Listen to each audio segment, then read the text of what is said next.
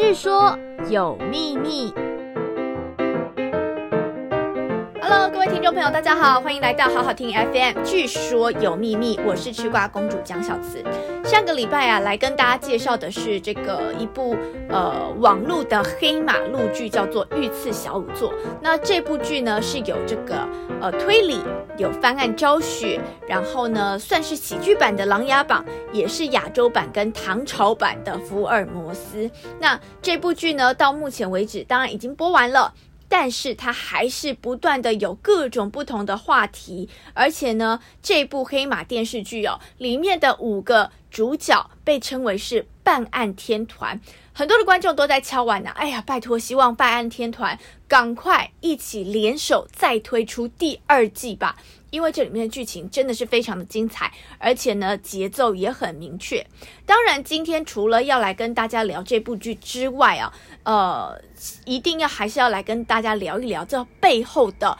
故事背景。首先呢，如果您没有听上一集的话，没有关系，这一集我们先来帮大家简单的介绍一下、哦《御赐小仵作》里面呢，它其实是有真正的历史背景，而且呢，它虽然主轴是定调在唐朝中后期唐宣宗的年代，但是这个故事呢，其实是纵观横跨了三代的唐主，先是唐文宗李昂，再来是文宗皇帝的弟弟武宗李炎，再来是文宗跟武宗他们两个的叔叔唐宣宗李忱。而这个故事线呢，其实是非常的清晰。第一个故事线，好，先描述的是女主角，也就是从小是仵作世家的楚楚。那仵作就是现代说的法医。好，那她从黔州，就是她的家乡贵州，一路北上到长安城进京赶考。那面对的对象呢，就是很欣赏她的皇亲国戚萧景琰。那这个萧景琰呢，是熹嫔公主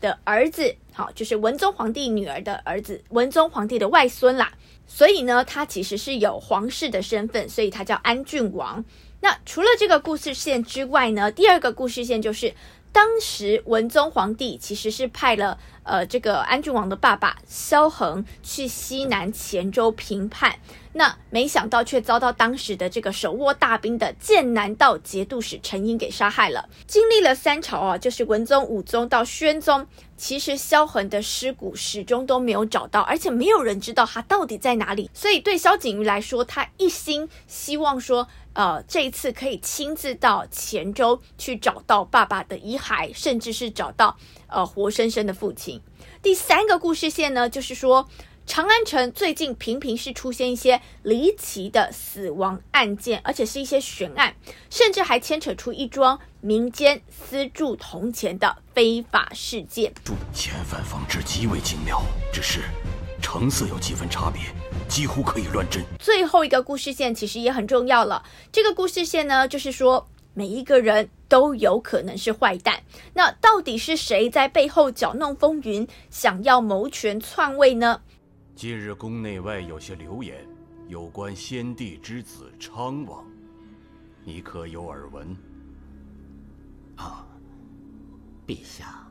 您都说了，那些都只是流言。这就得靠这个女主角楚楚，还有这个非常非常聪明，靠着读万卷书行万里路，然后呃非常会推理，非常会观察的安郡王，以及从小他习武武功盖世的双胞胎哥哥萧景琰，还有他的青梅竹马，也就是执掌西南大军冷将军的孙女冷月，个景阁老的独子景逸啊，这几个人就是要一起去探案，从各种不同的案件中寻找蛛丝马迹，把当年的叛乱怎么样被冤的要来评判，然后呢再揭发这个借机想要谋权篡位祸乱朝纲，要推翻这些宦官以及朝臣。好，那当然很多人就会想说啊，这个网络故事它的历史背景是真的吗？它里面所提到的这些故事的一些桥段是不是真的是有历史根据的呢？其中有包括几个疑点呢、哦，它里面有提到说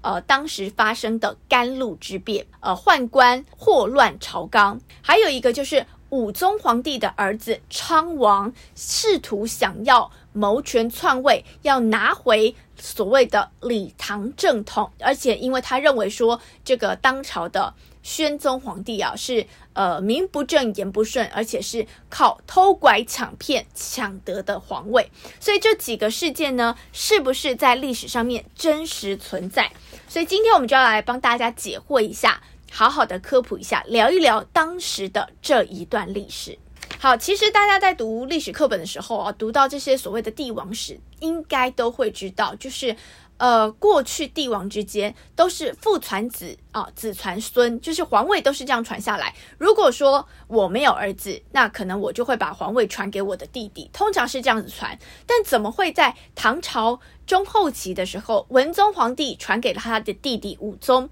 武宗竟然传位的是传给他们的叔叔哦，宣宗，到底是怎么回事呢？呃，其实唐朝一共有二十一位的皇帝，那从这个唐高祖李渊开始，那接下来呢就是一连串的盛世。从唐玄宗之后，其实唐朝整个盛世就会慢慢的走向呃没落。那尤其到中晚期的时候，其实唐宣宗算是一个唐朝晚期非常值得拿出来一提的呃皇帝，他被说是小唐太宗，也就是说他其实在唐朝晚年真的试图，而且有这样的迹象，是要让唐朝恢复到过去盛世这样的一个状况。内侍省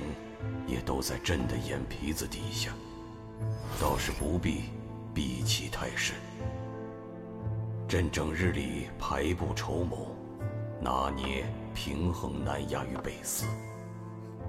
只是说啊，因为这个唐玄宗之后呢，其实宦官也就是太监啊，宦官他们的权力真的非常非常的大，而且很多的宦官甚至还呃掌握了禁军，所以呢，这个电视剧里面提到的所谓的神策军，真实的是存在的。那这些宦官呢，因为他们天天就围绕着皇帝身边呢、哦，所以皇帝谁能继位，谁能坐上龙椅，其实往往都是宦官说的算。那他们有滥用权力，或是以权谋私，甚至是成为皇权的代言人。所以在唐朝的历史上，其实一共有七位的皇帝被宦官给呃用力扶上皇位，当然也有两位的皇帝其实是被宦官给杀害的，甚至是被废掉的。所以剧中啊，这个大太监秦鸾，他能够一手遮天，真的一点都不奇怪。你以为这位圣上还会任由我们费力吗？